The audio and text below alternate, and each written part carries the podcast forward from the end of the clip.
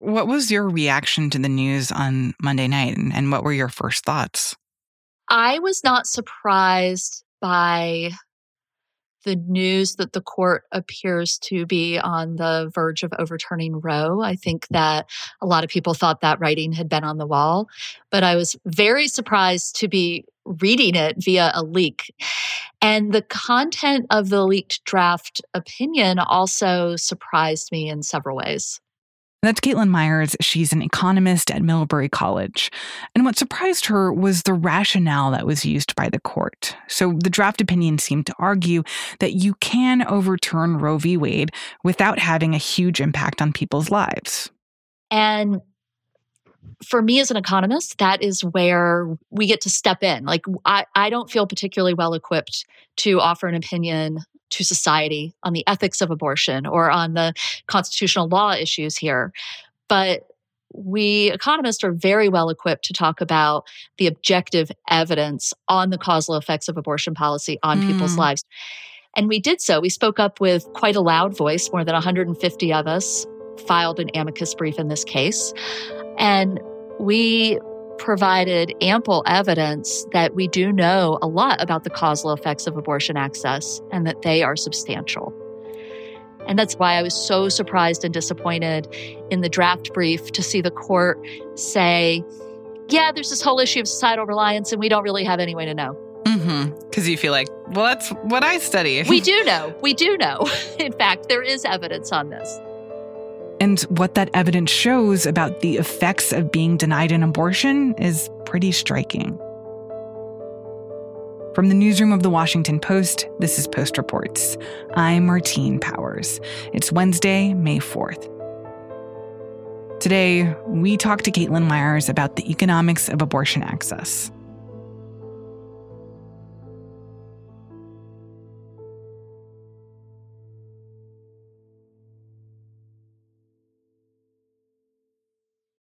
Why do you think it's so important to talk about abortion, not from an ethical perspective or even from a legal perspective, but from an economic perspective? Well, I think the facts should matter. Abortion is a very thorny issue. People feel really strongly about it. And I understand and respect that. I personally, even though I live in like very liberal Vermont now, I come from the rural Appalachian, the rural deep south. I know people who feel very strongly and very differently than I do. And and I respect that there are differences of opinion.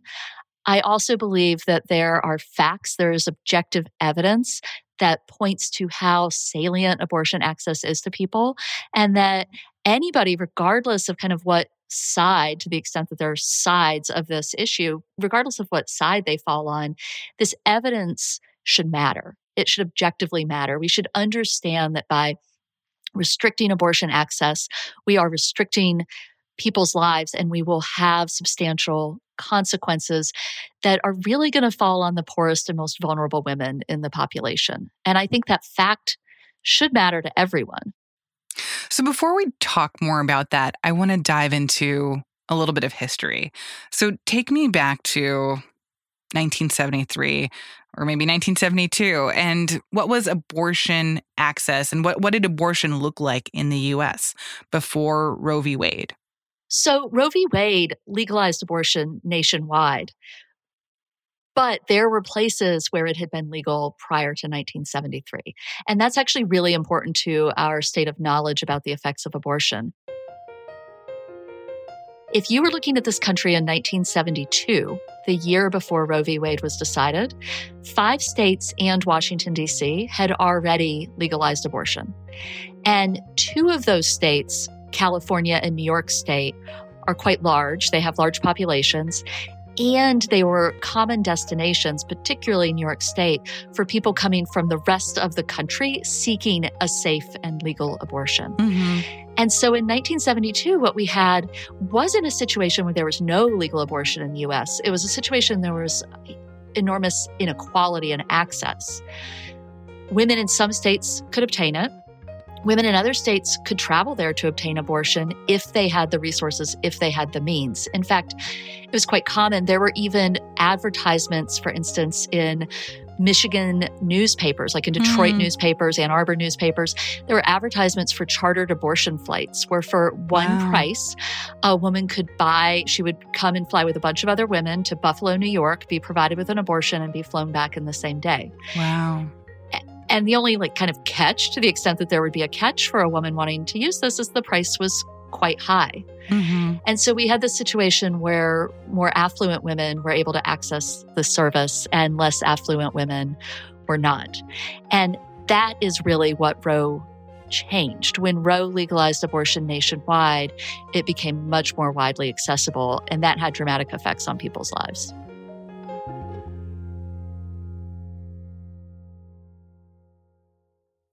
So, fast forward to today, I mean, I think that many people still have a very particular image in their minds of who it is who gets an abortion in the US. And I think a lot of times that picture is like, you know, like a high school kid, someone who's quite young, who doesn't have any other kids. But tell me from a data perspective like what do we know about who is actually getting abortion these days or, or what a, a person getting an abortion looks like or where they are in their lives now? Gosh, I, I love that question. And if that's the picture that folks have in their minds, then I should dispel a misconception because only about 3% of people who get abortions in any given year are minors under the age of 18. Uh, that is not to say that for the minors who do get abortion, it's not incredibly important to their lives. But certainly 97% of people getting abortions are adults.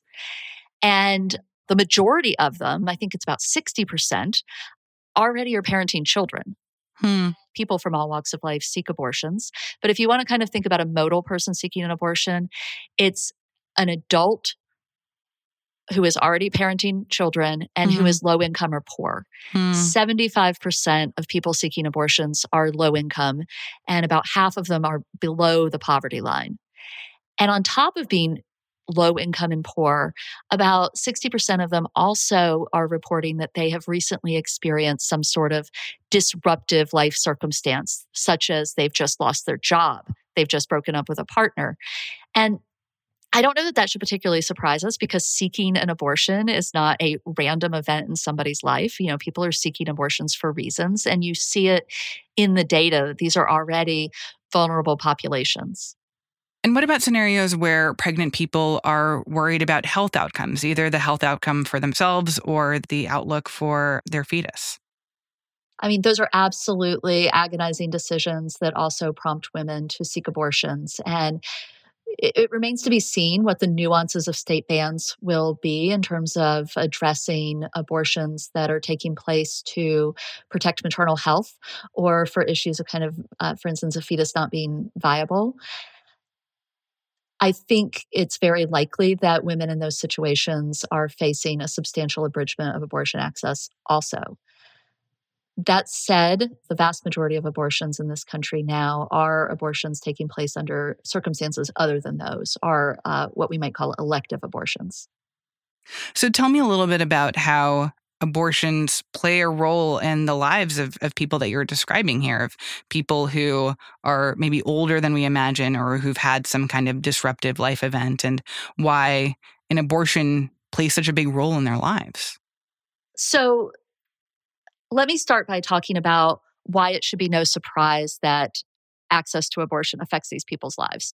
First of all, it's well established that childbearing is the single largest contributor to gender gaps in economic outcomes. Just to give one example of that, if you look at the earnings of men and women, the gap actually isn't enormous before they have children. And men and women's earnings tend to trend pretty similarly up until the point that they have children. Hmm. And it's right there that something huge happens. Well, for women. For men, not much happens to their earnings when they have children. For women, their earnings kind of just fall off a cliff by about 30% on average in the US, hmm. and they really never recover. So, becoming a mother is the single largest economic decision most women will make. Mm-hmm. And for a lot of women, that's a decision that that they want to make. It's a sacrifice that's well worth it to them. I have four children and I'm sure I've made a cajillion sacrifices I don't even understand and that's fine. It's worth it to me. Mm-hmm. When you look at people who are seeking abortions, they typically already are parenting children. They already are sacrificing, and they're facing a moment where they feel like they can't do more because they're in those vulnerable circumstances. And they're often facing situations where they have very limited access to paid leave, for instance, from work. If they're looking for childcare, the median price of childcare for an infant in the United States is about $10,000 a year, which far exceeds the budget of a poor or a low income family. And the subsidies that are available for childcare are wholly insufficient. And that's even assuming that a low income working mother can obtain that childcare. A lot of low income women are working in what's called shift work and they have irregular schedules. They don't know when they're going to work. They can get called in at the last minute, which even further complicates obtaining care. Hmm. If these women are perhaps considering um, relying on the social safety net some to help support them in an unexpected birth, an unexpected pregnancy, that social safety net is very frayed in this country. And it's particularly frayed in a lot of states that are most hostile to abortion rights. So, for instance, a woman in Mississippi, which is the origin of this big case in the Supreme Court, if she's considering using welfare to temporarily support her and her children, the maximum benefit she could receive for a family of three is $220 a month to support them. Hmm. It's not a lot. it's not a lot. I, I can't imagine supporting a family on that, even with the availability of, you know, some other limited social services. So it really shouldn't be much of a surprise to kind of look at the current circumstances facing working women in the United States and to understand that an unintended pregnancy is a, a moment of kind of huge financial and economic uncertainty for these women. After the break, we talk more with Caitlin about what exactly that financial uncertainty looks like. We'll be right back.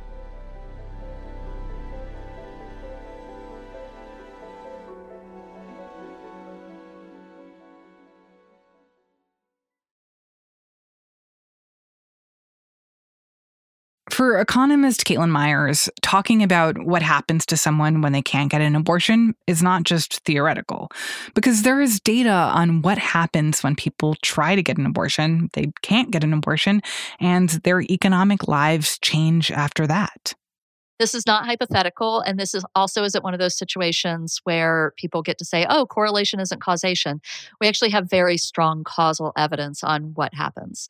To give you one example, uh, the Turnaway study which uh, comes out of ANSIRH at the University of California at San Francisco, has offered us some really nice contemporary evidence on what happens to people's financial lives. And, and when you say turn away, you mean like people who were turned away from an abortion, right? That is exactly what I mean. So the research design in that study basically follows a fairly large group of women who are appearing at US abortion providers. And when they arrive there, some of these women are learning that they are just past the gestational age cutoff to obtain an abortion at the provider, while others are just under it and able to obtain the abortion. So ultimately, one group obtains a desired abortion and the other group is turned away. Now, I initially, when I heard about this research design, I was actually still a little bit skeptical because I thought maybe there's something about the group of women who's arriving just too late, like just past a threshold. Hmm. That already was making their lives different. Like maybe mm-hmm. they particularly had a really difficult time getting the money together to pay for the abortion they wanted. Mm-hmm. And as a result, they still were going to look kind of worse off in terms of, for instance, their poverty or their financial circumstances later. But the researchers really put a concern like that to bed. And what they do, and there's this wonderful paper that's just come out by Diana Foster Green, Sarah Miller, and Laura Wherry. And what they do is match these women to their credit reports, to their Experian credit reports. Hmm. And we can see what's happening to them in the months and years leading up to that unintended pregnancy. And we can see that leading up to the moment that they appear at that abortion provider, all of these women have pretty similar credit reports, pretty similar financial circumstances. And it's the moment they get there and one group is turned away and the other isn't, that their financial circumstances diverge enormously. And the group that's turned away has a, a real decline in their mm. uh, financial security. For instance, they have about an 80% increase uh, relative to the others in adverse credit events like bankruptcies. Hmm. And so this isn't just conjecture about what happens to people when they don't get abortions they want. Like we can see it quite clearly in the data. And I can imagine right now there is the fear that if Roe v. Wade were to be overturned and that whatever exists of abortion access in states that are hostile to abortion, if that goes away completely, that there would be so many women who are in that position of seeing their finances really struggle because they weren't able to get an abortion. That is the concern and that's where i would return to that question of what what can we do with objective evidence like this? I think mm-hmm. that however one feels about the ethics of abortion that fact that prediction should help motivate policies to protect and support people who are quite vulnerable to the shocks that are about to occur. But I want to push back a little bit more on that because I do feel like an argument that I can imagine a lot of people who oppose abortion can make, and I think is frankly a very reasonable argument, is like, well, then maybe we should make it less economically catastrophic to have a child or to become a mother or become a mother to you know a third or fourth child that maybe we should be supporting people more financially increasing welfare like helping them stay on their feet in a way that's not happening now and that like the answer here isn't don't have a kid, but just make it easier to have that kid. I would have no objection to that type of policy response. I think whatever one thinks about the ethics and legality of abortion, I would like to imagine we live in a world where we can agree on supporting women and families. I, I don't know if we do, but I would certainly point people who are watching what's happening with abortion access to thinking about child tax credits, to thinking about uh, welfare support, to thinking about all of the various components of the social safety net that support women and families. And I would particularly point to the fact that since the 90s, every place where we have tried to strengthen that net has been focused on women who work, families with income. And I can understand that impetus. But I would also point to the fact that the moment a woman has a newborn child is a moment where it's extraordinarily difficult to work. And we need to think about the social safety net that supports the poorest families, including moments where women are going to find it really difficult to maintain their engagement with the labor force. So, if Roe v. Wade were to be overturned, are there numbers or projections on how many people who otherwise would have gotten an abortion just wouldn't be? Like the, the people who would just not have any other options and would thus have a kid instead of getting an abortion? Yeah, so we've got a pretty good guess of what is going to happen. And I want to talk a little bit about like how we know what we know here because I think it's kind of interesting and I also think that it suggests that we have good basis for these predictions. Mm-hmm.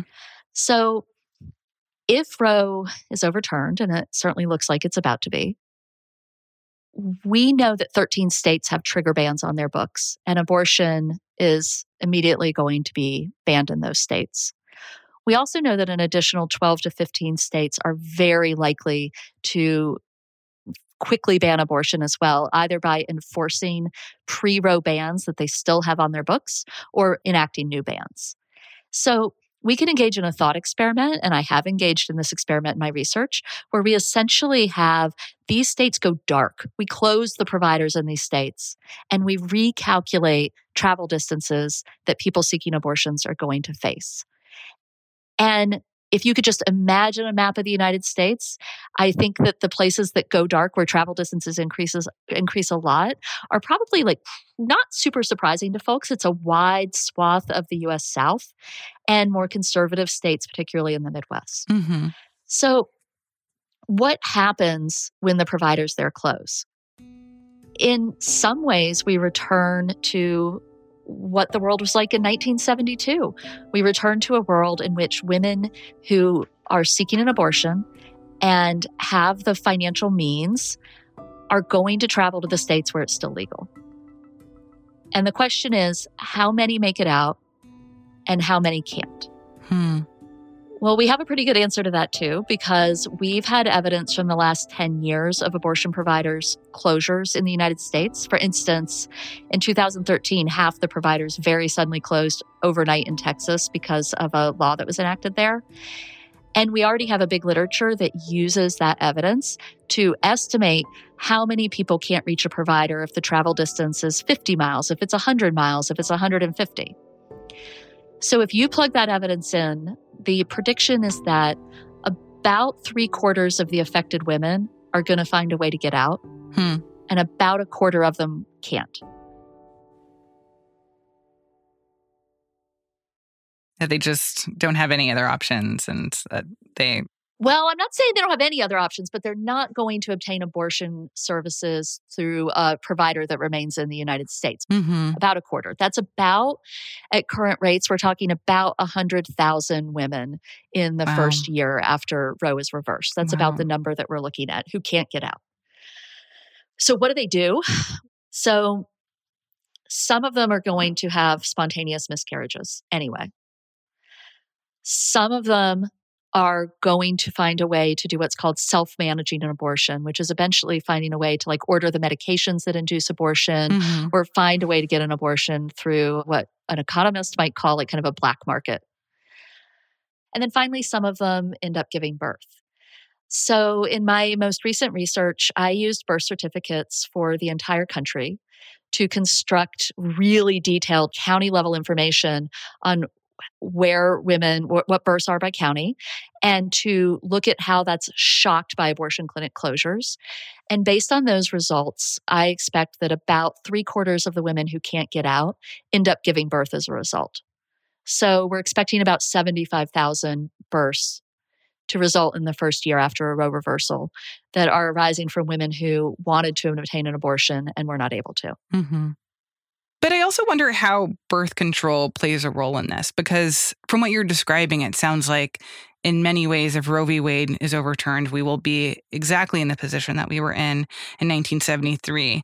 And yet, birth control is different. Access to birth control is different. The Affordable Care Act has theoretically made it possible for everyone who has health insurance to be able to get birth control covered through that. And so, how do you see that playing a role now and how we should think about the cost of limiting abortion access or even the challenges going forward of trying to help women who don't want to have children right now? I think you've really hit the nail on the head in terms of the ways in which this won't be a return to 1972. So there are differences.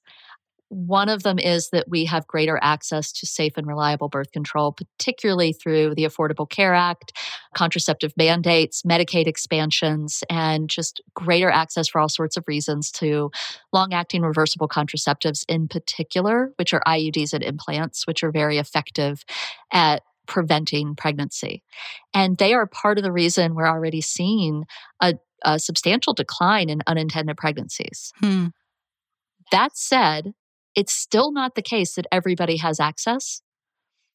And of course, accidents still happen. No method is foolproof. And so I would point to the fact that, first of all, not every state has expanded Medicaid. Mississippi, I believe, is one of the states that hasn't. And the states that haven't have much higher rates of young, poor adults who still lack health insurance and therefore lack affordable access to the most effective methods of contraception. And it's still the case that even if unintended pregnancy rates are declining, almost half of all pregnancies are unintended right now. Close to half of those end in abortion. Hmm. We're talking about in any given year right now, about one to one and a half percent of US women of reproductive age have an abortion every year. Wow. And over the course of their reproductive lifetimes, that would be about one in four American women. hmm So I would say, yes, contraception has improved. Yes, access has improved. And yes, unintended pregnancies are lower than they used to be. But it's still the case that this is something that happens quite frequently and that we haven't fully expanded access to safe and reliable contraception. Caitlin, what else are you going to be watching for as all of this unfolds and we wait to see what the court finally rules on this? Well, I'll tell you there's two big questions we haven't touched on that I'm that I'm really watching carefully. One of them is about appointment availability at the providers that remain. So when I forecast for you how many women get out and how many women don't, and I forecast how many births will result, that's based on an assumption that for the hundreds of thousands of women who are flooding out of the deep south and the midwest to the states where providers remain that they can get appointments at those providers and I recently conducted a survey of appointment availability at all US abortion providers with my students at Middlebury College.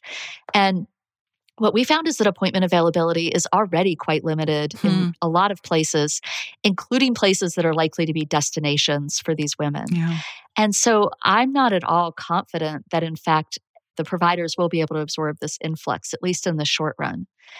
Now, in the long run, you can imagine that some of these providers are going to start to expand their capacity to help meet this demand. But I think that's a big question mark and definitely one of the things I'm watching.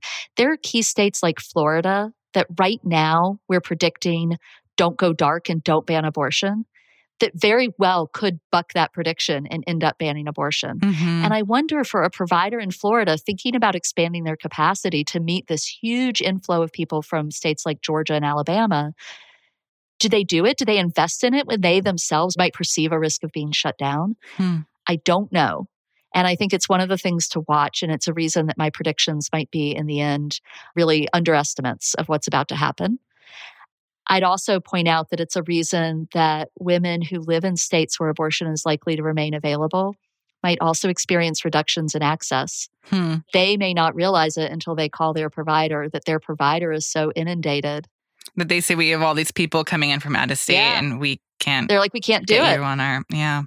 So that is absolutely one thing to watch is capacity at these providers and kind of what they do. And the other big question mark is what will happen to mail order access to medication abortion. And, and can you describe a little bit more about what that access looks like now? I mean, if someone wants to order an abortive medication by mail, I mean, like, how does that work? Yeah, so it depends on what state they live in. If you are in a state that allows it, then because of recent FDA policy changes, it's increasingly the case that you can actually call a provider in your state and arrange a telemedicine appointment from your home and have these drugs mailed to you and actually not have to travel at all. Mm. But not surprisingly, the states that allow that are not for the most part, or I think actually in any part, the states that are likely to ban abortion. The states that are likely to ban abortion are not allowing for that type of telemedicine provision. So if you're a woman there right now, the question is can you travel to another state that allows it and have the medication abortion shipped to a PO box or a hotel there or a friend there? Um, and the other option is to simply not order it from a licensed provider at all, but rather there are places online that provide these medications that are not licensed US healthcare providers.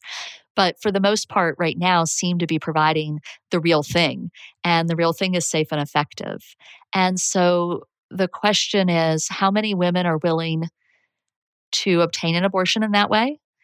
And what steps, what approaches will the states that are banning abortion take to try to limit that form of access? I can't imagine that it's anyone's ideal scenario to, even if you're getting these medications by mail, if to get it through some random website on the internet versus getting it through your doctor or, or someone who's more trusted. I, I can tell you what I'd want to choose. Yeah. Caitlin Myers, thank you so much for all of this. Thank you for having me and for the deep dive into these issues. Caitlin Myers is an economist at Middlebury College. Emma Talkoff produced this story. That's it for Post Reports. Thanks for listening. Today's show was mixed by Sean Carter and edited by Maggie Penman. I'm Martine Powers. We'll be back tomorrow with more stories from the Washington Post.